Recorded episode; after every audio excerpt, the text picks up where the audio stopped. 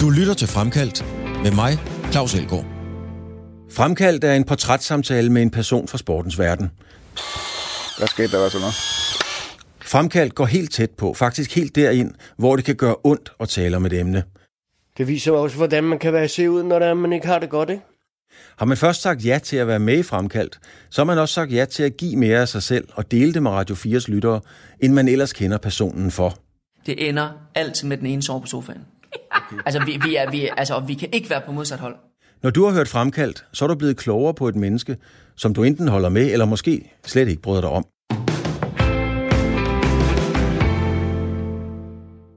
Nu kan du møde Helge Sander i Fremkaldt. Helge Sander er idémanden bag professionel fodbold i Danmark. Han arbejder indet på at få Formel 1 til landet, og det var også Helge Sander, der mod al sund fornuft fik den engelske legende og anfører for fodboldlandsholdet Bobby Moore til at spille for 3. divisionsklubben Herning Fremad. Helge Sander har været minister i ni år, han har været borgmester i Herning, og nu sidder han i bestyrelsen for Danmarks Radio. Og selvom Helge Sander snart fylder 70 år, så er der stadig strøm på den garvede politiker, iværksætter og eventmager. Helge, vi er i øh, Herning Fremads øh, lokaler. Hvorfor har du valgt, at vi skal mødes her? Jamen altså, fodbolden har jo spillet en betydelig rolle øh, i stort set hele mit liv, og i hvert fald i mit fritidsliv, fordi jeg har spillet fodbold lige siden næsten jeg kunne gå. Jeg har aldrig været særlig god til det, Øh, jeg plejer at sige, at den i Danmark, der har spillet flest sidsteholdskampe. og jeg tror også, jeg tror også det er rigtigt. Øh, og jeg spiller stadigvæk, øh, gerne et par gange om ugen, men nu er det jo blevet old boys, eller måske nærmere veteraner. Og der er det således, der er der i Herning Fremad to muligheder. Der er mulighed på et formiddagshold, og der er mulighed på et aftenhold. Og øh, så vidt muligt, så spiller jeg med begge gange. Og vi står lige nu inde i et, øh, ja, sådan et klassisk rum i enhver fodboldklub. Øh, der ligger noget, nogle logoer. Der er den klassiske tavle. Der mangler godt nok de der røde og grønne øh, magneter, man kan sætte på, når man skal lægge taktikken. Øh, men det er måske sådan heller ikke rigtigt et hold, hvor man lægger taktik, du spiller på i virkeligheden. Nok ikke i samme udstrækning, som man gør i det store øh, taktikrum. Øh, men øh, vi øh, er, vil sige i højere grad, så er det vigtigt, at vi tager hensyn til hinanden. Uh, vi er spillere, vi har en enkelt, der er 81 år, mm-hmm. som spiller med, uh, men ellers så uh, går Old Boys jo helt ned til 30'erne, så der er et ordentligt spænd. Men det, der faktisk er, er uh, ret interessant, det er, at dengang jeg spillede seniorfodbold her i Herning Fremad, der var vi syv seniorhold og et Old Boys hold. I dag der er vi fire seniorhold og seks Old Boys hold. Ja, og med alt respekt, jeg ved, du er fra 50, så nu hedder det jo ikke engang Old Boys mere. Hvad hedder det efterhånden? Superveteran, eller hvad kalder man det? Jamen, nu er man jo blevet så moderne her. Nu hedder det jo plus 60, plus 65. Ja. Så, Men så superveteran-begrebet er nu egentlig også meget sødt på en. Ja, absolut, absolut. Øh, men det er bare, man har jo delt job, og det er en vældig god ting for uh, flest muligt, for mest muligt ud af det. Som sagt, inde i rummet her, man kan høre taktiktavlen der, der er billeder af spillere. Uh, taktikbrækkerne er der ikke. Vi skal snakke om, uh, vi skal faktisk snakke lidt om uh, taktikhelge, fordi du har jo altid været god til at lægge en strategi for dit liv, øh, og lykkes med langt, langt de fleste ting, øh, som du har sat i, i, i søen. Det vender vi tilbage til, og det lykkes ikke uden, at man har en strategi for, hvad det er, man gerne vil. Men herinde, der er en masse mennesker. Hvem er det, vi kommer ind til nu? Jamen, der har jo været den sædvanlige øh, træning, og i dag der er, det, øh, der er det formiddagstræningen, der er afsluttet, og så er det mulighed for at, at få en, en enkelt øl, eller måske to, og og, og i dag er der så også lidt mad, det skifter lidt. Men øh, det her, det er sådan, det er et typisk klubhus, men når jeg har valgt det, så er det selvfølgelig, fordi det er min klub, det har fremad, men den har jo også spillet en rolle ud over det, at jeg har øh, spillet de mange sidsteholdskampe og Old og veteraner. Øh, så er det jo også her, jeg har, kan man sige, i den professionelle fodbolds barndom, har, kan man sige, brugt øh, rigtig mange kræfter. Jeg var jo øh, den første direktør, der var i Herning Fremad, så mange gange, så når vi joker lidt, så siger vi fra Sander til Steinlein. Fra Sander til Steinlein. Men, ja, og så har du også et andet, du er blevet kendt for, for tanke til fakturer. ja, det var så lidt senere. det var nogle år senere, ikke? Lad os lige prøve en gang at kigge ind, inden de lukker døren i for os her, Helge. Øh. Nej, det er ikke nytårstalen øh, i dag, sikkert. Øh. Hold op, det er jo et fantastisk setup, og det er jo dejligt med, med, med så meget. Er du foreningsmand? Ja, det er jeg meget. Det er jeg absolut, absolut meget. Også i anden end i, i sportsregi. Øh, jeg har været øh, både aktiv og også med til at arrangere en masse ting i, i lang række kulturelle især kulturelle tiltag, må jeg sige. Men, men du er jo forbundet, Helge, med noget, der er elitært. Formel 1, Tour de France, Superliga. Altså det, det er jo et elitært udtryk, du har. Hvor kommer, hvor kommer foreningstanken fra hos dig? Jamen, det, det, det er nok rigtigt, fordi det er det, der bliver omtalt. Men i virkelighedens verden, så er jeg absolut meget til det folkelige og til bredt idrætten. Og, og, og det brugte jeg også en del kræfter på, øh, dengang jeg var øh, kulturpolitisk ordfører for Venstre. Der brugte jeg mindst lige så mange kræfter på bredt idrætten, som jeg gjorde på eliten. Så, der er gang i svingdøren. Vi står, lige, vi står faktisk et rigtig skidt sted her, Helge. Lad os lige gå herud i, i mellemgangen. Hvad er det for et billede, vi har herover? Ja, det er så et af de gange, hvor det lykkedes for, for FC Midtjylland i Europa. Øh, Herning Fremad er jo den ene halvdel af FC Midtjylland. IKAST, Forenede Sportsklubber i Herning Fremad, dannede jo FC Midtjylland i øh, 1999. Øh, og jeg må straks sige, jeg gjorde store bestræbelser tre gange på at, at få skabt en fælles klub. Øh, det lykkedes ikke. Det lykkedes så for andre i 99, og øh, det var jo også særdeles tilfredsstillende. Det var mens jeg var borgmester i Herning, så det var jo meget tilfredsstillende. Men i de 20 år, der har det jo vist sig, at det er det eneste rigtige. Vi må jo tilstå, selvom vi står i Hanke Fremads klubhus, så øh, fodboldkulturen i Vestjylland, den er jo især, øh, kan man sige, øh, fremelsket i IKAST. Det er jo sandheden. Og, øh, og derfor må, må jeg sige, at øh, selvom det selvfølgelig måske i nogle IKAS kan føles hårdt, at det så i højere grad blevet i Herning, fordi stadion ligger i Herning, så må man sige, jeg tror efterhånden alle erkender, at etableringen af FC Midtjylland, det var øh, det eneste rigtige. Vi har også fået, fået en på danske mesterskaber, også et pokal øh, et pokalmesterskab. Øh, derimod i Europa, der er det jo ikke blevet til så mange sejre, men her, det er en af dem, vi det, har på vejen her. Det er en af dem. Nu kommer der en uh, stor vogn her med alle mulige glas. Vi skal lige kigge, inden vi går ned på, uh, på det lille rum igen, uh, Helge. Så står der jo, øh, sammen dyrker vi drømmen. Og det er jo egentlig meget øh, symptomatisk øh, for dig, kan man sige. Sammen dyrker vi drømmen. Øhm, var det herude, du startede med at drømme om at få lavet en Superliga? Ja, det var det vel? Ja, det var det jo, men, men øh, øh, mere tilfældigt end som så. Fordi øh, det var på det tidspunkt, øh, hvor alle talte om, at det var... Øh, at det var forkert, at vi ikke havde øh, professionel fodbold, eller kontraktfodbold, som det hed i Danmark. Men jeg spillede ikke nogen rolle i Herning Fremad, øh, i bestyrelsen eller i ledelsen. Øh, på det tidspunkt, der var jeg ansat i øh, Herninghallerne og lavede seksdagsløb. Mm-hmm. Og øh, spillede øh, jo øh, fodbold herude, som jeg har gjort i mange år. Så derfor det her i og for sig ikke noget med Herning Fremad at gøre, at jeg pludselig øh, kom til at stå som katalysator for indførelsen af, af, professionel fodbold. Øh, der sker det i 1977. Der var der i pressen uh, meget, meget stor begejstring og forventning til det repræsentantskabsmøde, der skulle foregå i, i DBU. Fordi alle mente, at nu var tiden, hvor det ville blive vedtaget. Og de krævede to tredjedels øh, flertal, men da repræsentantskabsmødet var slut, så viste det sig, at der var kun tre flere stemmer for professionel fodbold. Men til gengæld, så havde man vedtaget, at man skulle spille med benskinner. Okay, ja, det var da trods alt et fremskridt. Men Helge, hvor får du, øh, hvor får du ideen? Fordi vi snakker slut 70, midt 70 på det tidspunkt. For at sige det på pænt dansk, der er dansk klubfodbold jo røv og nøgler, for at sige det som det. Ja, og det er jo netop det, der gjorde, at jeg synes, det var så tosset, at vi ikke tog konsekvensen. Og det var der mange andre, der gjorde. Men det, jeg gjorde, det var den søndag aften, efter at jeg havde hørt omtalen i radioen fra repræsentantskabsmødet, i DBU, så øh, fik jeg den tanke, og jeg kan, jeg kan, selvom det er så mange år siden, så kan jeg tydeligt huske det den dag i dag, fordi jeg brugte nemlig seksdagsløbet som model, mm-hmm. hvor jeg tænkte, nu øh, seksdagsløbet var jo meget succesfuld, og derfor tænkte jeg, hvis vi bruger alt det, vi kan fra det koncept, så må man kunne lave en privat liga, altså uden for DBU. Og vi havde jo Herninghallen som arrangør af seksdagsløbet. Der satte jeg i stedet for et, øh, et paraplyselskab, et AS, som jeg kaldte Dansk Professionel Fodboldforbund. Og under øh, det lavede jeg så 10 øh, lokale øh, aktieselskaber, som øh, jeg placerede geografisk fordelt over hele landet, med fem i Jylland, en på Fyn, to på Sjælland og to i København. Og når det blev 10, så var det, fordi vi havde 10 par i seksdagsløbet. Så jeg forestiller mig, at det simpelthen de 10 par, det var 10 klubber. Ja. Og der havde jeg også sponsorer øh, i seksdagsløb. På samme måde ville jeg have sponsorer ude lokalt, og derfor skulle det være regionale hold. Og nu skal vi huske på, man skal hele tiden se bort fra, at det var jo ikke OB, AGF, OB og KB, B03, hvad det hed engang, fordi øh, det skulle være nye klubber, som skulle etableres uden for det eksisterende system.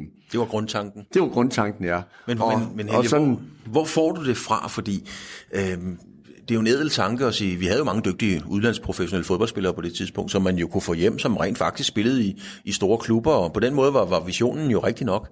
Men, men hvorfor får du hele tiden de store idéer? Hvorfor skal det altid være så stort? Hvad, hvad er det i dig, der driver dig til, at det skal være Formel 1, Tour de France, Superliga? Det, det er alt sammen stort. Jamen, jeg har sandelig også lavet mange små ting. Det vender vi ja. tilbage til. Øh, og derfor, det, det er igen ligesom det med, med, med, med fodbolden øh, og det elitære, at det er det, der får omtalen. Men altså, jeg har for eksempel lavet Danmarks første øh, sovnehistoriske film om min hjemsovn.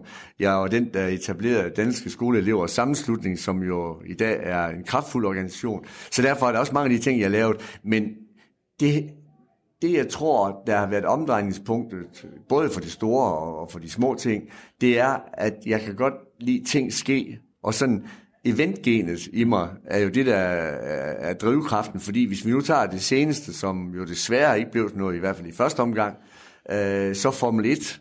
Jeg er jo ikke særlig stor motorsportsentusiast, har ikke meget indsigt i Formel 1 som sådan, men selve øh, begivenheden, den driver mig simpelthen for det til at spille sammen med sporten og erhvervslivet, det politiske samfundet og alle de ting, Øh, det er det, der, der gør, at jeg synes, det er utroligt spændende. Er det sådan mere, øh, hvordan, fanden, hvordan pokker skal man sige det, Helge? Er det sådan mere jagten? Ved du hvad, er, er det ligesom da vi var unge og gik på kollegie? Var det mere jagten at få hende der til at sige ja, end det var det at vågne op næste morgen? Altså var det mere sådan jagten, er det mere, er det mere øh, jagten på at få arrangementet, der, der driver dig, end det er selve afviklingen? Nej, det er det jo ikke, fordi jeg, jeg elsker også at afvikle, og det har jeg også gjort jo, fordi øh, netop med professionel fodbold, øh, der startede jeg så, og det er også en af grunden til, at vi er her, mm-hmm. øh, at jeg var jo direktør her for Herning Fremad det første år, og selvom jeg fik øh, fine tilbud fra, fra, fra toppen, så sagde jeg ja til Herning Fremad, selvom klubben lå i 3. division på det tidspunkt. Ja, og en af de, øh, et billede på, hvor stort du, øh, du har tænkt. Du får jo den her vanvittige tanke, altså at få Bobby Moore til, til, til Herning. Lad os lige en gang se et klip her. Hvad er det, vi, hvad er det, vi hører her? Jamen, det er jo så øh, der, hvor øh, det bliver afgjort i 1966 på, på Wembley, hvor øh, det var først han scorer, og, og dermed øh, vinder englænderne. Men det er jo måske allermest kendt, fordi det var et mål, der blev diskuteret øh, Ja, det diskuteres for stadigvæk, øh, om var den over stregen, da han rammer underkanten af overliggeren. Ja, det tror jeg, de alle har på nethinden, men altså, bare det at få tanken, Bobby Moore, altså engelsk øh, landsholdsspiller, han får pokalen, han er verdensmester til en tredje divisionsklub. Hvordan kan man overhovedet næsten tillade sig at få den tanke? Hvor, hvor, hvor kommer det fra, Helge? Fordi det er jo ikke normalt at tænke så stort i en tredje divisionsklub.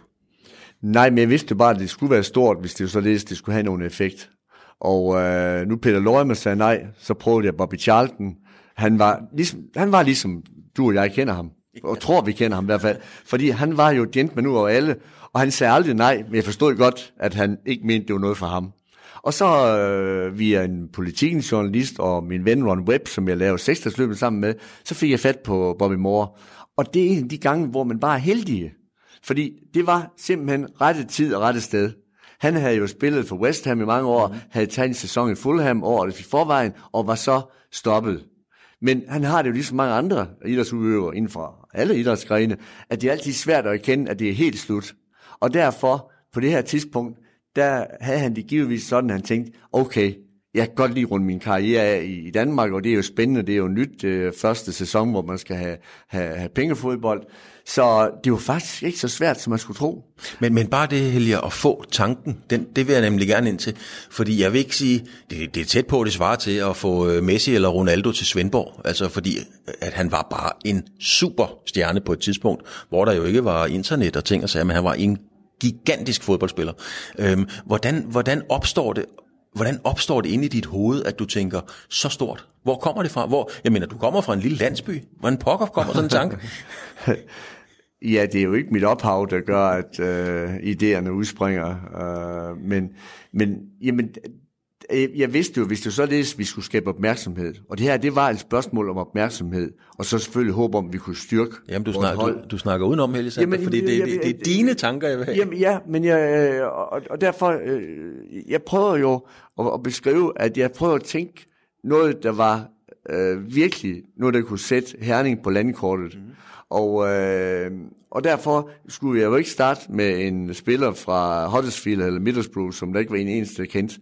Det blev jo nødt til at være en, der sagde folk noget, for at man fik identifikationen af professionel fodbold. Og øh, jeg må jo tilstå, øh, tilstå, jeg er jo glad for at kunne sige, at øh, tankesættet øh, holdt helt i mål på nær resultaterne. Fordi, Har, du, har du altid tænkt så stort, også da du var knægt? Altså, eller, eller var det sådan mere beskedende tanker? Øh, Jeg, ja, det er jo ikke for at, at skose tanken, jeg synes, den er vanvittigt flot. Jeg er dybt imponeret af det, men, men har du altid tænkt så stort, også da du var, da du var knægt, der skulle konfirmeres og sådan nogle ting? det tænkte jeg jo ikke på, men når jeg sådan spoler tilbage, altså, øh, jeg er født meget, meget langt ud på landet, mm. og der havde vi jo skolebusser. Ja. Og der var det så, at det lokale sovnråd begyndte at ville beskære skolebuskørslen. Og der, i- ja, nok, jeg har jo ikke været med i en 13-14 år sikkert på et tidspunkt, der tog jeg simpelthen og lejede forsamlingshuset. og så ringede jeg til sovnrådsformanden og sagde, at han burde stille op, fordi så ville vi gerne have et møde med ham. Og så øh, inviterede vi alle forældrene, og så i forsamlingshuset, så, øh, jeg kan huske nu, så indrykkede jeg en annonce i vores lille ugeblad, der hed, skal børnene fra Øre virkelig gå i skole? Spørgsmålstegn. Hvor gammel var du der? Jeg var nok 14. uh, og så, øh, og, og det var noget, der optog sindene, så i det her lille, det her lille virkelig lille landsby, før landets mindste sovneenhed, sovneenhed mm. inden kommunesammenlægningen 1970, Uh, så derfor øh, forsamlingshuset blev næsten fyldt, og sovnerådet sad der jo, og vi fik skolebussen tilbage. Men, men hvad var det, der, der var det der, du det ligesom lagde kimen til, at du kunne organisere, du kunne, du kunne noget mere, blev politiker? Tænkte du allerede de tanker der, eller var det bare en spontan, hvorfor i alverden øh, skal det være sådan herude? Jamen, det var virkelig spontant, altså, og det er jo ikke, det er jo ikke sådan noget, at øh, jeg er fri med modermælken. Altså, vi boede beskeden på en lille gård ude på heden, øh, mine forældre og min lille søster. Altså, det- det var ikke sådan, at det var de store armbevægelser, hverken på den ene eller anden måde. Vi har aldrig manglet noget, men det var jo beskedende kår øh, ude på heden. Og, og derfor, når du spørger, om, hvor kommer det fra, så vil jeg sige, jeg kan ikke svare på. Det er sådan nogle ting, øh, som, som bare er sket, og det er også senere uh, i livet. Altså, hvor kom Formel 1 fra? Jamen altså, det er jo heller ikke noget, jeg sådan, kan man sige, var opflasket med, at have mødt Tom Christensen, eller have mødt uh, Kevin Magnussen. Sådan noget. Uh, jeg så bare dengang Kevin Magnussen i sit første løb bliver nummer to nede i Australien, mm-hmm. så tænkte jeg, Ligesom dengang jeg lavede seksdagsløb, fordi vi havde en knaldgod Ole Ritter, fordi vi havde en Bjarne Ries i, i næste bølge osv., øh, så kunne det noget, der kunne samle tilskuere og, og, og skabe en, en, en begivenhed, der var værd at, at, at, at bruge kræfter på. Og, og det, det samme også her. Altså, øh, jeg, jeg ser bare mulighederne, og det er ikke noget, som sådan, jeg kan øh, henføre til et eller andet genialt. Eller, Nå, fordi det lå jo ikke i kortene, at du skulle lave Formel 1. Altså, det lå vel i kortene, at du skulle være købmand, ikke? Jo, det var virkelig, det, det, var, det vil jeg sige, det er noget af det, jeg har været, det, det, det mest planlagte i mit liv blev aldrig til noget. Fordi allerede fra 5. klasse havde jeg bestemt, at jeg skulle i købmandslærer ude i Aulum, og øh, det hed komi. Det hed ikke elev eller lærer. Ja, det hed, man var, man var købmandskomi, købmandskomi. Og øh, det var alt sammen i orden. Men så øh, min skoleinspektør Christian Skriver, for øvrigt far til den senere kendte fodboldspiller Ivar Skriver, Her fra Vejle. fra Vejle, ja. Øh, han ville det anderledes, så han tog en dag, hvor jeg ikke var hjemme, kørte han ned til mine forældre og sagde, det du ikke at Helge ud af skolen i 7. klasse. Det kunne man jo dengang. Mm-hmm. Så øh, de aftalte uden om mig, at jeg skulle tage øh, tre år mere det der realeksamen på det tidspunkt. Og, og det blev sådan. Og der gik jeg så og ventede tre år på at skulle blive komi. Og der øh, sker der så det, at jeg er til en, øh, en øh, erhvervsarrangement, hvor man øh, kunne øh, spørge ind til, hvad man gerne ville, når man var færdig med skolen. Og der var så også et, et, et bord, hvor der stod journalist, og jeg gik hen og lyttede. Og, så, og det var især de, der var jeg kun, det var 7. klasse, jeg gik på det tidspunkt, og der var dem, der gik i 10. Det var selvfølgelig især dem, der blev, øh, der blev øh, taget af øh, i den erhvervsvejledning. Og så hørte jeg så ham, der sad ved bordet, som før blev min senere redaktionschef, øh, Niels Jørgen Thorsen. Han sagde, jeg startede med at, at skrive læserbrev, da jeg boede i Næstved. Og der fik jeg øh, simpelthen smag på det at skrive, og så blev jeg journalistelev. Så det var min indgang til det. Jo, så der- tænkte der- jeg, der- ups, der- tænkte jeg, der skal man bare kan skrive læserbrev for at blive journalist. Ja, fordi du skriver faktisk et læserbrev øh, omkring din konfirmation, der handler om noget med langt hår og så videre. Hvad får dig til at skrive? Hvad, hvad er det, du skriver der? Jo, men så, øh, det tænkte jeg så meget over, det der med at skrive et læsebrev. Og så var det faktisk sådan, og det er jeg så helt lidt ved i dag at sige, og jeg vil ikke forsvare det, men jeg vil godt fortælle det. yes, øh, det var det tidspunkt, hvor The Beatles og Rolling Stones jo var det helt store. Øh, så der var mange drenge, der blev langhåret. Og det synes jeg bare var forkert, når nu vi skulle konfirmeres i kirken og være langhåret. Og som sagt, jeg kan ikke forsvare det i dag, men det endte med, at jeg skrev et læsebrev der i kirken og det lange hår. og jeg sendte det til Herren Folkeblad. Men det kom tilbage jo med post dengang, det var jo før øh, der var internet. Så kom det tilbage med posten, og så skrev chefredaktør Mogens Bendiksen, at øh, han havde valgt ikke at bringe det, fordi han kunne jo forstå, at når jeg skulle konfirmeres, så kunne jeg jo kun være 14 år. Og han var bange for, at det ville give for meget polemik. Og jeg vidste ikke, hvad polemik var, så det måtte jeg slå op. og det havde jeg nok ret i. Men, men du tager, øh, nu siger du Rolling Stones og Beatles. Øh, jeg kunne bedre forestille mig, at du var til Cliff Richard for eksempel. Jo, men det, er- det er, øh, Elvis Cliff det er før min tid. Ja. Uh, Stones og Beatles, det var det, var det der rørte sig der i 60'erne. Men du var mere den pæne dreng. Altså, det var jo nok, fordi jeg var med til Beatles til Stones, og de var vel lidt pænere end Stones. Ja, det kan, man sige, det kan man sige. I hvert fald men, dengang. men, men øh, nu har vi jo kendt hinanden professionelt, i, fordi det gør alle journalister, kender Helge Sander øh, igennem årene. Øhm, og når du skriver det her med det lange hår, og føler dig på en eller anden måde pikeret, eller du, du har haft noget på hjertet, når du skriver det, mm. så tænker jeg, hvordan var du som dreng? Altså gik du nogensinde ud og sparkede vejskilte ned, som Allan Olsen synger? Ja, nej, det gjorde jeg ikke. Det gjorde jeg ikke. Det, det gjorde man ikke i Øre. Det gjorde man bare Det ikke. gjorde man bare ikke Øre. Det siger jeg. Øh, så nej, det gjorde jeg ikke, men altså, jeg var, jeg var nok den øh, pæne og lidt kedelige. Altså, øh, efter de her læsebrev, så skrev jeg så mm. nogen, der kom i avisen, mm. og blandt andet meget pudsigt, apropos, vi sidder i Hang Fremads klubhus.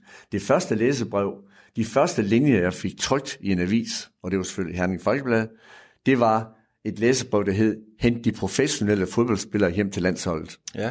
Og det var i 1964-65, og det var så øh, jo nogle år før det jo i virkeligheden blev til noget. Så dengang så, at jeg var startet, så fik jeg jo virkelig blod på tanden, og øh, det gik ikke så lang tid inden, så var jeg, øh, som mange andre, øh, der er blevet journalister senere, så var jeg medhjælper på sportsredaktionen på Herning Folkeblad. Du bliver Altså, faktisk inviteret med til en fodboldkamp, så vidt jeg forstår.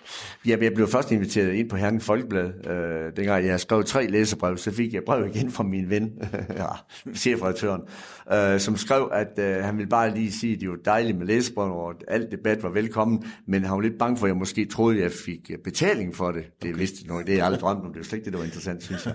Så sagde han, men hvis du er, når nu du er interesseret, så er du velkommen til at komme ind og se avisen. Mm-hmm. Og det synes jeg var alle tider. Så da jeg så kom derind, og det gik ikke mange dage, inden jeg tog det ind, så mødte jeg så sportsredaktøren øh, Skreiber, og han tog sig meget venligt af mig, og øh, dengang jeg så øh, havde været der nogle timer, så var vi over at spise frokost på Hotel Herning, og jeg kan huske det endnu, fordi det var første gang, jeg var på hotel. Indtil da, det jeg har jeg oplevet, der var det, det, det meste i den retning, det var, at jeg var til juletræsfest i Øre Forsamlingshus hver år, tredje juledag. Mm. Og nu skulle jeg på hotel og spise frokost og det var helt utroligt. Og han rystede mig ved, da vi kom derover, så kommer damen sort kjole hvidt forklæde og håret sat op. Så sagde han, hvad skal det være? Så sagde Skreiber, syv halv med lev på steg og et glas mælk. Så tænkte jeg, ups, er det sådan, at gå på hotel? Så jeg tænkte, min mor har altid sagt mig lidt beskeden, så jeg sagde fem halv med lev på steg og så et glas mælk. Der så vi jo over så selv, hvorfor, hvorfor skulle vi have så mange leverpostej med? Så er det bare, fordi jeg godt kan lide leverpostej. Nå, så kørte jeg hjem, og så ringede Skreiber to timer efter og sagde, du fortalte, du cykler til IKAST hver, øh, hver anden søndag, når de spiller på hjemmebane, og det var jo 13.30 dengang. Søndag 13.30, der var ikke noget at komme med efter, der vidste hvornår de spillede. Mm. Jeg cyklede ud, er så sagde han, jeg, jeg kommer og henter dig på søndag. Og det gjorde han så. Så var vi ude at se Ikas Brøndshøj, som prøvede at spille 1 og meget pudsigt. Kent Nielsens far, Erik Nielsen, Ja. han scorede for Brøndshøj. Og så, øh, dengang kampen var færdig, så sagde han, inden jeg kørte hjem, bliver jeg nødt til lige at køre forbi Folkebladet, øh, lige i orden noget. Det tænkte jeg var alle tiders. Så jeg kom med ind igen, kun en uge efter jo. Og da jeg så kom ind, så ringede telefonen jo fra Hamrum og Sunds og Stusgaard og Snejbjerg og så videre med resultater fra C2, 3, 4 og 5. Så jeg skrev, kan du lige, lige skrive dem ned, mens jeg lige ordner noget? Det gjorde jeg så. Da der var gået en time, så har jeg jo skrevet et hav resultater ned. Og så sagde jeg, Skræber, kan vi ikke ringe til din mor og far og sige, vi kommer ikke til eftermiddagskaffe, vi kommer først til aftensmad. og så, øh, da vi kørte hjem derindefra, sagde han, selvom I kan ikke spille på hjemmebane næste søndag, så kan jeg faktisk ikke undvære dig. Kan du komme igen næste søndag? Det var et Og jobtilbud. Det var et jobtilbud, jeg ikke kunne sige nej til. Okay, hvordan reagerer du på den? Jamen, det var så stort. Jeg havde ondt i maven hele ugen, indtil jeg skulle ind igen næste ja. søndag. Er det sådan en af dem, hvor man bare kan huske koordinaterne på vejen? Ja, og jeg vil sige, det, den øh, hjemtur i bilen, hvor han sagde det, kan jeg nok huske endnu bedre end den dag, jeg blev valgt til Folketinget, han blev udnævnt til minister. Var det, det var en større dag, da han sagde Ah, det? det var fantastisk. Og I sad i hans øh, hvide Mercedes? Hvide Mercedes. Hvide Mercedes. Det er rigtigt. Du har gjort dit hjemmearbejde. Nej, det, vil, jeg- det, vil jeg, så- det skal ikke ske oftere, Helge. Det skal ikke ske oftere. Hvad var. Nå, men så lad os da lige tage den. Altså, det var større, end da... da ja, det må jo så være Anders Fogh, der ringer til dig og spørger, om du vil være minister. Ja, men det er jo svært at sige, hvad der, er, hvad der er større, men det var jo utrolig stort. Altså, jeg kom ud fra det her lille Øresovn, øh, og har jo slet ikke været vant til noget i den retning. Altså, gik i en stråtægt skole derude, og mm. øh, så derfor bare det kom ind på Herren Folkeblad, og, og sportsredaktøren, øh, du ved selv, vi knægte, øh, læste jo s- sportssiderne, så ham følte jeg, jo, jeg kendte ud og ind. Pludselig sagde han, at han var chauffør og kørte mig hjem, ligesom altså nu ministerbil. Ja. Og, og så sagde han det med, selvom Mikas ikke spiller på hjemmebane næste søndag, så kan jeg ikke undvære dig. Men hvor får du al din viden fra, Helge? Fordi at der var jo, som vi talte om, der var ikke internet, og det var nogle helt andre øh, platforme, der var. Og du havde en kæmpe viden. Hvordan, hvordan sugede du den til dig? Jeg lyttede utrolig meget til radio, mm-hmm. og jeg læste øh, rigtig meget aviser. Ikke fordi vi havde ikke, øh, for det havde vi jo ikke øh, råd til at have de mange aviser, men øh, vi havde blandt andet lidt, lidt morsomt, så havde vi Aarhus Stifttidene om søndagen, Ja. Og øh, det var, jeg, jeg, jeg tit undret mig over, hvad der var sket, men Aarhus Stifttiden lavede pludselig et fremstød i Vestjylland. Hvor kom den lige fra? Ja, hvor kommer den fra? Ja, men min mor, det var jo bare så billigt, så min mor og far, de købte den. og det betød så, at jeg blev AGF'er. Ja. Og derfor, lige efter FC Midtjylland, så er AGF mit favorithold. Så det- Og det er jo helt tilbage fra den gang, der i 60'erne, jeg fulgte det. Og jeg tror, at den bedste spiller i Danmark, det var Henrik From, for han stod først. Ja. Jeg var ikke klar over, at målmanden stod først på det tidspunkt. Så troede du, fordi jeg var den bedste. Det var fordi han var den bedste. Det, hver gang, når holdopstillingen kom, og oh, han er stadigvæk den bedste. Så han blev min mand. Jeg er nødt til at tage et billede af dig, Helge, fordi det er en del af programmet, øhm, og det skal vi kigge på lige om lidt, hvad det er for, et, øh, hvad det er for en mand, der sidder der. Øhm, det er jo meget typisk, Helge, for dig, som jeg opfatter dig og har oplevet dig, at du har tænkt over det, du tænker over sammenhænge, du tænker over strategi, som vi talte om. Øhm, hvor meget af dit liv, altså dit professionelle arbejdsliv, hvad enten det er politik eller sport, er bygget op på strategi? Altså noget er selvfølgelig, for det bliver du nødt til. Ellers så kan du jo ikke øh, øh, være hverken borgmester eller minister eller øh, mange af de andre ting, jeg har foretaget. Men øh, mange af de her ting, som vi nu blandt andet taler om her, og historien om, øh, hvordan jeg blev sådan øh, den lille lokalredaktør i Aulum, det er jo sådan noget øh, efterrationalisering, hvor jeg kan godt se tegning, når jeg blev lidt ældre. Ikke? Ja. Øh, så derfor, det er jo ikke særlig strategisk. Det er jo kun, jeg elsker at skrive, og jeg fik jo kolossal opbakning øh, i skolen. For eksempel, så fik jeg lov til at klasselæreren, at øh, alle skulle skrive stil ind med hånden. Jeg fik lov til at skrive det i skrivemaskinen, og så lagde jeg bare min, min stil ind i, i kladehæft, når jeg afleverede, så den ens man til alle de andres. Men inde i der lå der sådan en maskinskrevet stil. Øh, og jeg var redaktør for skolebladet, og, og derfor, jeg havde jo sådan øh, et godt forhold til, til min skole. Men har det altid været, været din, din styrke, at du har, ligesom i et skakspil, ofte været lige et træk foran mange af dine kolleger, konkurrenter, modstandere? Jeg tror, det, øh, min største styrke øh, er nok, at jeg har øh, mange relationer, har øh, et netværk, som øh, er meget bredt, øh, både inden for det politiske, inden for erhvervslivet, organisationer og, og, og lokalt. Øh, Det er klart, øh, jeg har boet i Herning så mange år, altså her kender jeg jo sådan, føler jeg næsten alle. Ja, okay. Øh, og de der, så er jeg for unge til, at jeg kender dem, så kender de måske mig. Så, så derfor, øh, jeg har, jeg har sådan øh, jo gode forudsætninger for at, at etablere øh, nogle ting, fordi jeg kan ringe op og sige, synes du ikke, det er en god idé, at vi gør sådan og sådan? Og hvis ideen er god nok, så får man jo øh, tingene til at, at, lykkes. Så, så det, det, det er nok mere end så meget andet, er det nok netværk, øh, tror jeg, der spiller øh, den helt store rolle for mig. Lad os prøve en gang, øh, Helge, at kigge på det her billede her. Øhm, hvad er det for en mand, der sidder der?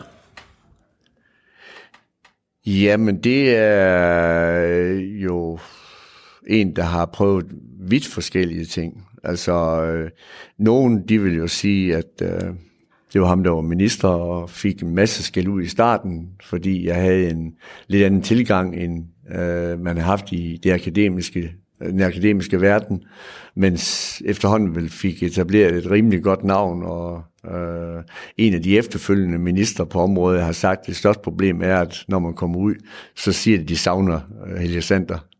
Og det har den øh, forklaring, at øh, i de år, hvor jeg var minister, der øh, satte vi jo voldsomt på forskning og universiteterne, og øh, derfor med en god statsminister i ryggen, så øh, kan man sige, skete der rigtig meget i de år. Men, man Men det er også en selvfølgelig, som øh, det vi nu har samlet i her fremad, altså, og inden for idrættens verden, øh, seksdagsløb, øh, har også siddet i Danmarks Cykelunions øh, udtalelseskomité og udtaget cykellandshold. Fra 74 til 75, ja, tror jeg? det er ikke helt også.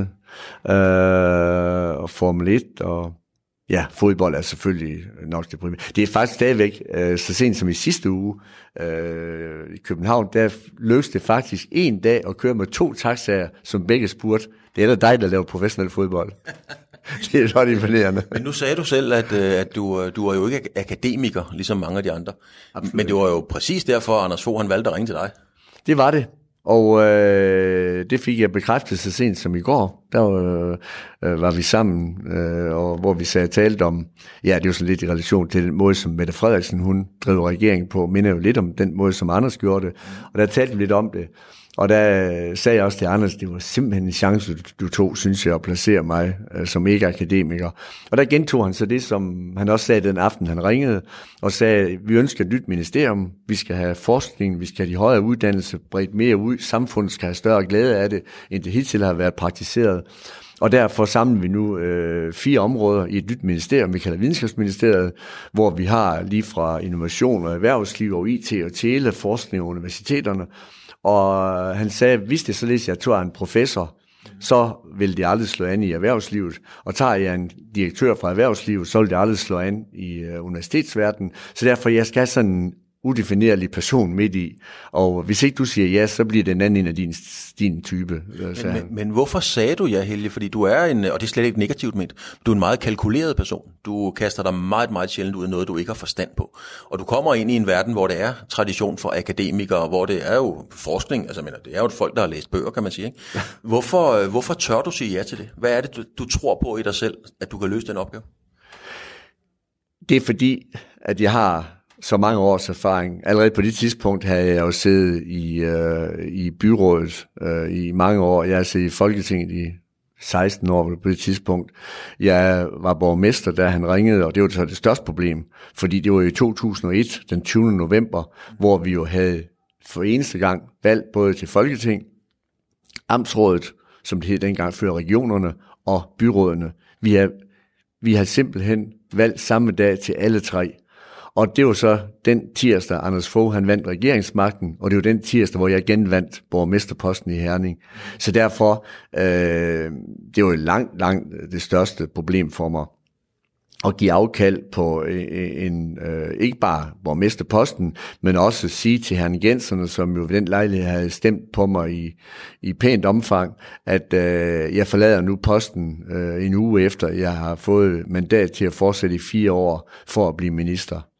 Øh, det, var, det var ikke rart, det var ikke let, og øh, når det er gået så godt, øh, og det ikke har ødelagt øh, hele mit eftermæle i Herning, så er det fordi, at jeg var jo så heldig, at øh, en ung Lars Krav sagde ja, og har gjort det kanon godt lige siden. Så derfor der er jo ingen, der savner Helge Center på borgmesterkontoret i Herning. Det, det ved man ikke. Øh, det, det kan man ikke vide. Det, det kunne godt være, at der var nogle enkelte, der savnede dig, Helge. Men, men du var jo i en periode den, på, i dit liv på det tidspunkt, hvor du nærmest var uovervindelig. Det var lige meget, hvad du rørte hvis så gik det godt. Ah, det er nok fordi, det er mest kendt, det er godt. Jeg har jo også gjort nogle ting, som måske ikke lykkedes. Altså, øh, men jeg var, jeg vil sige... Øh, hvad var det? Hvad, hvad, hvad, du, ligesom om, hvad var du mest ked af det, der ikke lykkedes? Jamen men øh, sådan politisk var der selvfølgelig nogle ting, som jeg, jeg gerne havde, havde set øh, lidt anderledes. Øh, men, men, men samlet set, så gik det jo godt, øh, overraskende godt, vil jeg sige, også nok ikke bare øh, for mig selv, men for alle i den akademiske verden, da jeg kom til. Og jeg tror, der var en ting, som jeg øh, det første års tid indledte de fleste af møderne med, når jeg havde møde med universiteterne med forskerne, og siger, jeg har ikke for, jeg har aldrig været forsker, jeg har aldrig fået en akademisk uddannelse, så det har jeg ikke forstand på. Det er jeres opgave.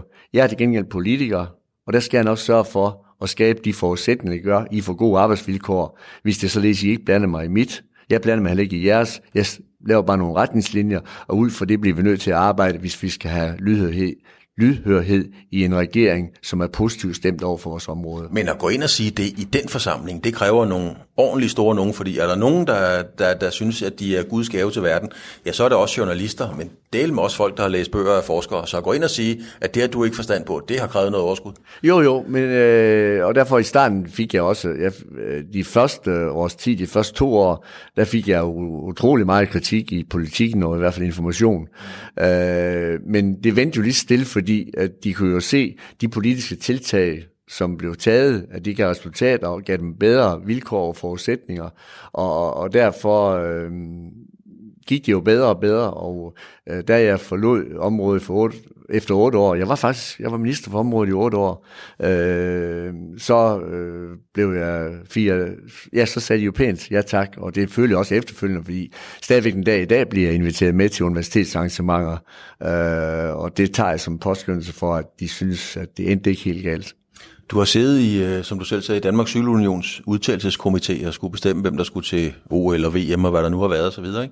Så har du også været med i bestyrelsen af Jernbanerådet, og du har også lavet lokalhistorie i Øre. Jeg kan ikke engang udtale det rigtigt. Ja, jo. Og det kan jo ikke være mere. Altså cykelrytter, øh, futtog og lokalhistorie i Øre. Ja. Går du bare op i alt?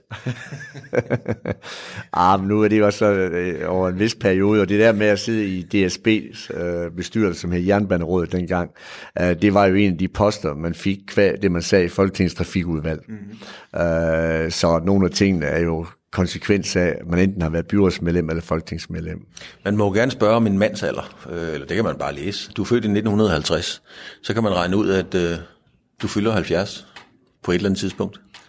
2020, det bliver det store år. Hvordan har du det med det? Det tænker jeg aldrig på. Det tror jeg simpelthen ikke på. Jo, jo det, nej, det gør jeg ikke, fordi øh, det er således, at øh, i veteranrækken, der hedder det plus 65, så der sker ikke nogen ændring. Jeg skal spille på det samme hold, så derfor øh, betyder det ikke noget. Og, og, øh, og jeg må sige, øh, økonomisk gør det jo heller ikke, øh, fordi øh, jeg har jo øh, med de ting, jeg foretager mig, har jeg jo stadigvæk en indtægt, således at øh, vi får brød på bordet hver dag. Men det er jo ikke nok, fordi folks syn på alderen, den ændrer sig med alderen. Det kan man sige ja til. Jeg kan huske dengang som, øh, som, øh, ja, som ung, at min, øh, min mormor, hun blev 60, og vi var til 60 års fødselsdag, det kan jeg huske lige tydeligt. Og, og, og der kan jeg huske, at hold da kæft, hun er gammel. Ja. Hun blev 60. Så det er rigtigt, det, det ændrer sig jo fantastisk meget, og derfor skal man også hele tiden huske på, at øh, de der i dag er 20 og 30, øh, når man møder dem ude, drengespillerne og juniorspillerne, øh, de ved måske nogle af dem, hvem jeg er. Øh, jeg skal bare passe på, og, og også lige huske på, så tænkte jeg, det er ham den gamle knak. Det er det jo. Men, altså, Men der er sådan lidt, øh, og det er også sagt med stor kærlighed, øh, nu er vi inde på det emne, der er sådan lidt, du har selvkanin over dig. Altså, du kan bare ikke holde op. Hvorfor, hvorfor holder du ikke bare op og spiller golf og fodbold og kigger til børnebørn og hvad søren der ellers måtte være? Men der er jo hele tiden gang i noget. Jamen, det, det, er, det er rigtigt nok. Det kan jeg ikke lade være med. Og, og nu også mange har sagt, det sidste jeg lavede, det var, at vi lavede her i Herning i sommer, lavede vi Herning Opera Festival. For eksempel?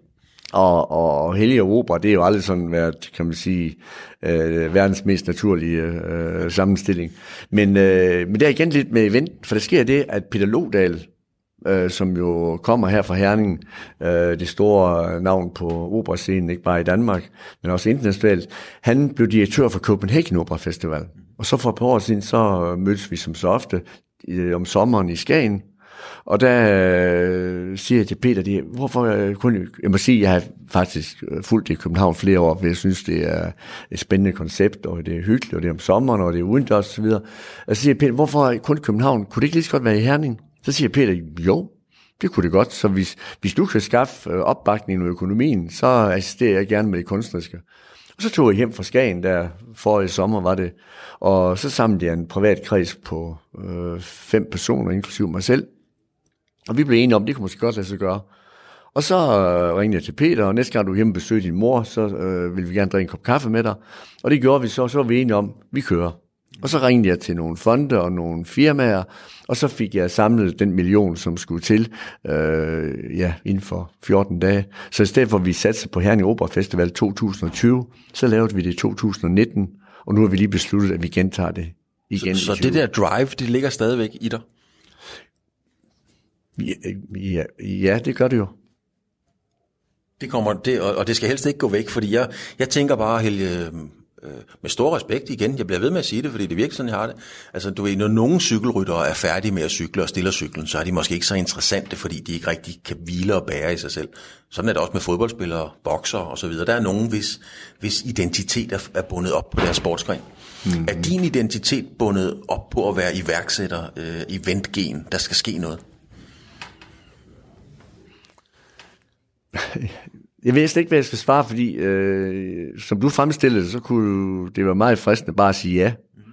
Mm. Øh, men jeg tror også, det er noget at gøre. For eksempel så, øh, jeg er jo aldrig i København, uden jeg går ind på Christiansborg.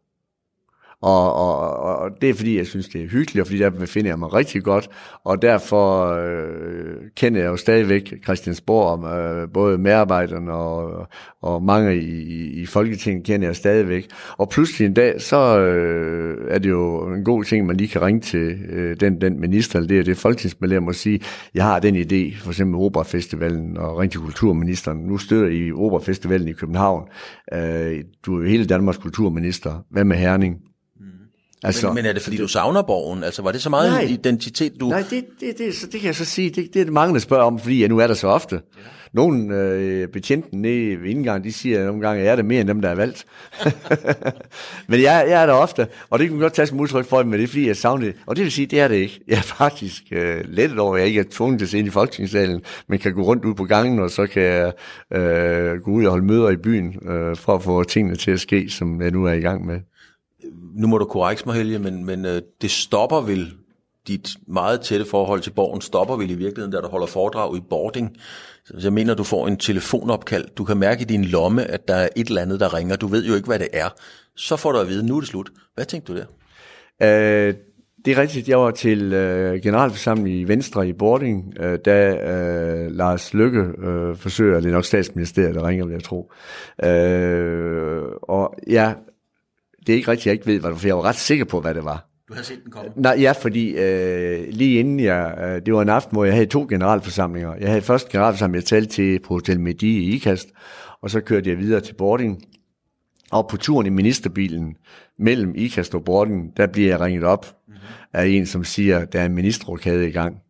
Okay. Og så vidste jeg godt, jeg var, der har jeg set i otte år og jeg var blevet genudnævnt af Lars Lykke, og, og, og altså, han skulle også til at have nye folk ind til det næste valg, og så videre, derfor, og det vil jeg gerne gentage her, som jeg har sagt massevis af gange, når jeg holder foredrag, at jeg synes, det var så rimeligt. Jeg er ikke en af dem, der, der var hverken bitter, sur eller synes, det var forkert. Jeg synes, det var så rimeligt efter otte år, så øh, havde jeg aftjent min værnepligt øh, i videnskabsministeriet. Så, men det er rigtigt, den ringer mange gange i lommen, og da jeg så, jeg fortsætter med mit indlæg, for jeg mener, det skal, folk, det skal ikke gå ud over folk, og jeg, selvom det nu er det, som jeg tror, det er, øh, så er det jo ligegyldigt, om jeg ved, det er klokken halv ti eller klokken halv 11. Så jeg ringer op øh, til det nummer, jeg kan se, der har ringet, og det var jo ganske rigtigt statsministeriet, og øh, spørger efter, om Lars Løkke kan træffe mig nu her, mm. og der går kun et par minutter, så øh, ringer han og, og siger, at han har besluttet sig at lave en regeringsrokade i morgen. Men, men nu sidder vi så inde i det her øh, fodboldlokale med taktiktavlerne, og lad os blive i den terminologi. Du fik lige pludselig at vide af træneren, at det var ikke nok med, at du ikke, ikke startede inde. Du var slet ikke udtaget i truppen. men sådan er det, og sådan skal det være. Altså, det kan ikke være anderledes. Altså, det, når når der, der skal skiftes minister, så er det helt rigtigt, at det, øh, at det øh, sker på den måde, som det gør i Danmark. Det kan ikke være anderledes. Det, der var den største udfordring, og det var at skulle hjem og rydde kontoret, for jeg har været det i otte år. Ja. Altså de der normalt, kan sige, gennemsnit er vel nu med to og en halv, øh, tre år. Det er et, men når man har været det i otte, det var jo mit andet hjem. Godt nok have et sted, jeg sov i København, men altså, ja, det ministerium, der havde jeg alle mine ting. Altså, det var virkelig et kæmpe, kæmpe opgave. Så jeg måtte ringe til Charlotte Sal Madsen, som var min efterfølger, og spørge efter, om det var så lige når jeg var ved dronningen, om jeg kunne købe fire timer om eftermiddagen, øh, hvor jeg kunne blive færdig, for jeg kunne simpelthen ikke nå det. Jeg fortsatte hele natten. Der, jeg vi var tilbage fra boarding, vi var tilbage i ministeriet ved to-tiden, og øh, så gik jeg i gang kl. to, og så blev jeg ved, indtil jeg gik i bad og tog det mørkt tøj på og tog op til dronningen. Og så tog jeg for dronningen tilbage i ministeriet i fire timer og pakkede kasser. Så, øh, så øh, Sand Madsen, hun øh, indtog sit kontor med fire timers forsinkelse. Men øh, fældede du en stille tårer, altså Joachim B. Olsen, han har jo så ikke været på det niveau, med alt respekt for Joachim, som du trods alt har været på med så mange år som minister. Øh, han fortalte, han knep en tårer, da, da, da det ligesom var slut for ham at være på borgen. Vil du indrømme, at du, du græd en smule, da du pakkede ned i kasser? Nej, Nej. det gjorde jeg ikke. Jeg var... Simpelthen fordi du ikke gjorde det. Det gjorde jeg ikke. Altså, jeg, jeg, som sagt, jeg synes, øh, jeg har haft otte fantastiske år. Og de er jo blevet bedre år for år. Og har haft nogle fantastiske medarbejdere, som jeg jo næsten var blevet venner med jo. Øh, Og det er jo det, der er farligt, må man jo ja. bare sige, ikke? Øh, men det var jeg, og har haft det øh, virkelig godt, og jeg synes, at det var helt rimeligt, at øh, Lars Lykke, han øh, skiftede mig ud, for var vi fem ministre, der blev udskiftet den dag, mm. og simpelthen for at få et nyt hold til det, til det kommende valg. Jeg mener, jeg var fortsat efter Anders Fogh, og han havde genudnævnt mig ved en tidligere rokade, øh, så han skyldte mig absolut ikke øh, mere. Så jeg følte, det var fair og retfærdigt, og jeg tænkte tilbage på otte gode år. Kan du helt frasige dig, at øh, du sidder og venter ved telefonen, ligesom en fodboldspiller i periferien af landsholdet, ringer landstræneren, og det hele starter forfra en gang til? ja, det kan jeg helt sikkert sige mig fri for. Øh, fordi det, øh, det, det, det er jo ikke sådan, det foregår. Altså, det er jo sådan noget, man oparbejder, og der er jo sådan en brutotrup, kan man roligt sige. Og øh, Jacob Ellemann øh, vil nok sige selv, jeg er lige kommet i Danmarks Radios bestyrelse jo, og det kan man sige, det er jo ikke sådan, sådan særlig fremtidssikret måske. Øh, men øh, jeg tror, at, at, at tage en ny mand ind i en regering, øh, min alder og, og så videre. Nej, nej, det, det, den tanke, den tænker jeg aldrig, aldrig, aldrig. Du er jo, øh, eller det synes jeg i hvert fald, Helge, øh, det jeg kender til dig. Du, jeg altid synes, du var en øh, yderst sympatisk mand, men også en meget, kom, hvad skal vi sige, kontrolleret mand. Når vi snakkede lidt om, som knægt, om du gik ud og sparkede vejskilte ned. Hvordan har du det med at improvisere? Føler du dig, føler du dig komfortabel, hvis du skal lige pludselig improvisere i en eller anden situation? I de fleste ja. Men det hænger sammen med de spørgsmål, fordi jeg er forberedt. Jeg er, jeg gør mig øh, ofte øh, en tanke, der hedder, hvis det er således, at øh, de pludselig ringer og siger, at du har husket forkert, det indlæg, du skulle komme med om en måned, det er i eftermiddag om en time så forbereder jeg sådan, at jeg vil kunne klare det. Ikke selvfølgelig på det niveau, som hvis jeg sidder forberedt mig to-tre timer, men jeg er altid sådan, jeg tænker altid på muligheden, også hvis jeg går ind til et eller andet, og, og, og for eksempel ved, der er mulighed for, at jeg møder en, som jeg gerne vil til at synge på Herning øh, Opera Festival, eller en øh, fodboldspiller, som øh, gerne vil bruge til en sommerkamp i Skagen, sådan noget, øh, for at tage nogle små ting.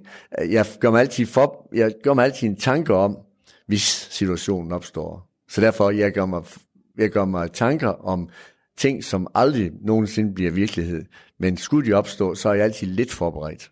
Men du har jo også været sådan meget, øh, tror jeg nok i hvert fald, fortaler for, at du tror sådan lidt på tilfældet på en eller anden måde. Og hvis tilfældet sker, så er du bare forberedt på det. Jeg tror på øh, tilfældet at være på rette tid og rette sted. Altså, det må jeg sige, og det øh, underbygges også af, af mit livsforløb. Men derfor kan man jo godt gøre sig en tanke ud fra tesen, at de, der er bedst forberedt, det er dem, der vinder. Mm.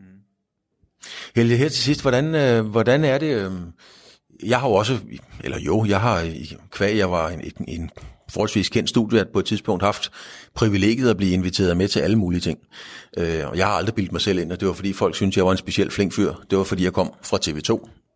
Øh, hvordan, hvordan har du ligesom ageret i det, at det er mange gange ministeren, måske mere end det Helge Sander, man gerne vil have til bords? Ved du hvad, det er nemlig fuldstændig rigtigt. Og det, det, det synes jeg, det er vigtigt, at man er bevidst om. ligesom du siger, TV2 var dit visitkort. Mm. Jeg ved jo også, når jeg har været med til utrolig mange spændende ting, så er det jo fordi, at jeg har haft nogle visitkort, der har gjort det både relevant og også øh, interessant, at øh, jeg var til stede. Og det har jeg været meget bevidst om. Og også tit øh, sagt, når Inge-Lise og jeg, min kone, øh, har talt om de spændende ting, vi var til kronprinsparets bryllup, som et af dem, vi tænker tilbage på med stor, stor glæde. Uddeling af Nobels øh, priser i Stockholm mm. og sådan noget ting. Så øh, sat til hinanden, jamen det er på grund af jobbet, det er ikke på grund af, at vi er fra Øre og Ringkøbing.